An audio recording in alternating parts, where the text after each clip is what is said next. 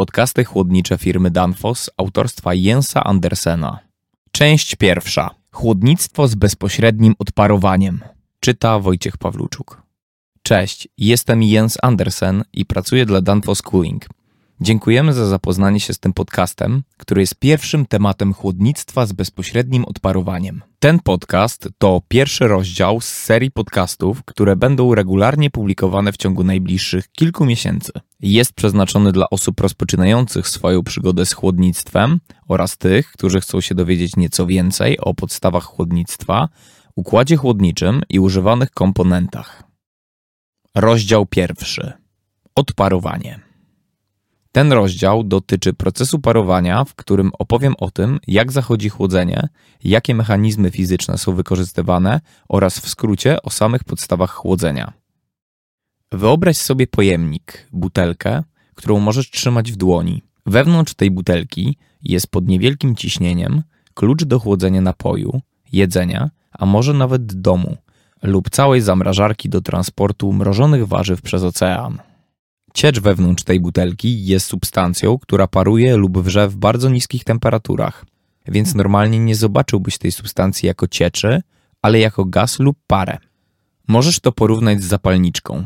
Gdy spojrzysz na przeźroczystą zapalniczkę, zobaczysz płyn. Gdy otworzysz zapalniczkę bez płomienia, ciecz natychmiast odparuje, ponieważ faktycznie wrze i natychmiast zamieni się w parę. Nie zobaczysz jej, ale możesz usłyszeć, jak bulgocze.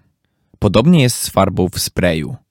Aby używać farbę z aerozolu, gaz jest wykorzystywany jako środek pędny. Zwykle tym gazem jest występujący naturalnie gaz butan. W zbiorniku aerozolu butan jest pod ciśnieniem w postaci płynnej, ale w momencie naciśnięcia zaworu lub przycisku butan wraz z farbą jest uwalniany i rozpylany. Butan odparowuje natychmiast uwalniając się do atmosfery. Butan to tak zwany gaz ziemny, który łatwo skrapla się pod stosunkowo niskim ciśnieniem, dlatego świetnie nadaje się jako materiał napędowy lub na przykład do zapalniczek, gdyż jest wysoce łatwopalny. Kiedy przez jakiś czas używasz aerozolu, możesz poczuć, że pojemnik oziębia się. Dlaczego tak jest? To dlatego, że butan odparowuje. Aby butan mógł odparować, musi zmienić fazę z ciekłej na parową. Brzmi prosto i tak jest – ale wymaga energii do transformacji substancji z jednej fazy do drugiej. Możesz porównać to z wodą.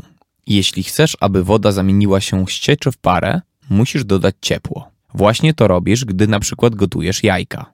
Odparowujesz wodę, gotując ją, a raczej dodajesz energii do wody w postaci ciepła. To jest to samo, co robisz z butanem w aerozolu. Po prostu nie myślisz o tym jako o energii dodawanej w postaci ciepła z otoczenia lub ciepła z dłoni. Pewnym sensie można powiedzieć, że proces parowania kradnie energię w postaci ciepła z otoczenia, w tym przypadku z dłoni. I to jest tajemnica tego, co nazywamy chłodzeniem wyparnym. Wewnątrz lodówki w domu zachodzi ten sam proces. Ma on jednak miejsce w rurkach na jej tyle. Tutaj proces parowania kradnie energię jako ciepło z produktów, które wkładasz do lodówki. I tak właśnie wytwarza się chłód.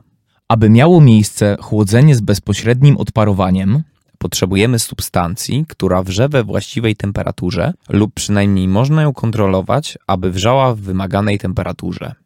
Aby to zrobić, wystarczy kontrolować ciśnienie, przy którym powinno nastąpić wrzenie.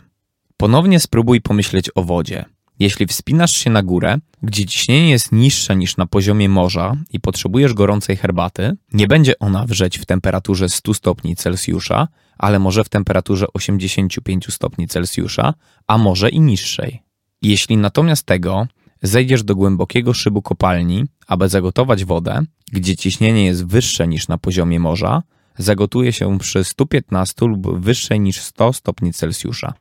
Aby kontrolować temperaturę wrzenia, regulujesz ciśnienie, pod jakim będzie wrzeć substancja. Im wyższe ciśnienie, tym wyższa temperatura. Załóżmy, że chcesz, aby proces chłodzenia odbywał się w określonym miejscu, być może w określonym pomieszczeniu. Wszystko, co musisz zrobić, to dostarczyć substancję w rurze pod wyższym ciśnieniem do miejsca, w którym chcesz, by zaczęła wrzeć.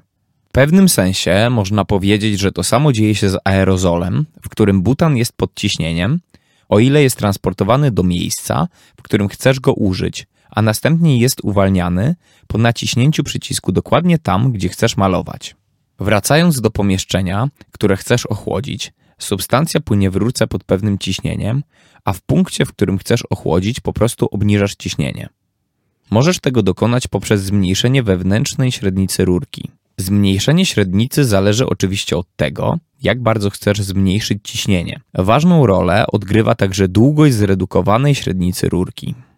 Z drugiej strony tej zredukowanej rurki, rurka ponownie wraca do swojej pierwotnej średnicy, a może nawet większej. Oznacza to, że ciśnienie wewnątrz rurki po redukcji jest niższe, a zatem także temperatura wrzenia substancji jest niższa. Następnym razem, w drugim rozdziale, opowiem o substancji, którą zaczniemy nazywać czynnikiem chłodniczym. Co to może być i kilka rzeczy o tym, o czym myśleć, jeśli trzeba wybrać czynnik chłodniczy do Twojego układu chłodzenia. Ten podcast został przygotowany przez Danfoss Cooling. Zapraszamy do odwiedzenia nas na stronie danfoss.pl. Być może znajdziesz tam coś dla siebie i zapiszesz się na którejś z naszych interesujących zajęć e-learningowych.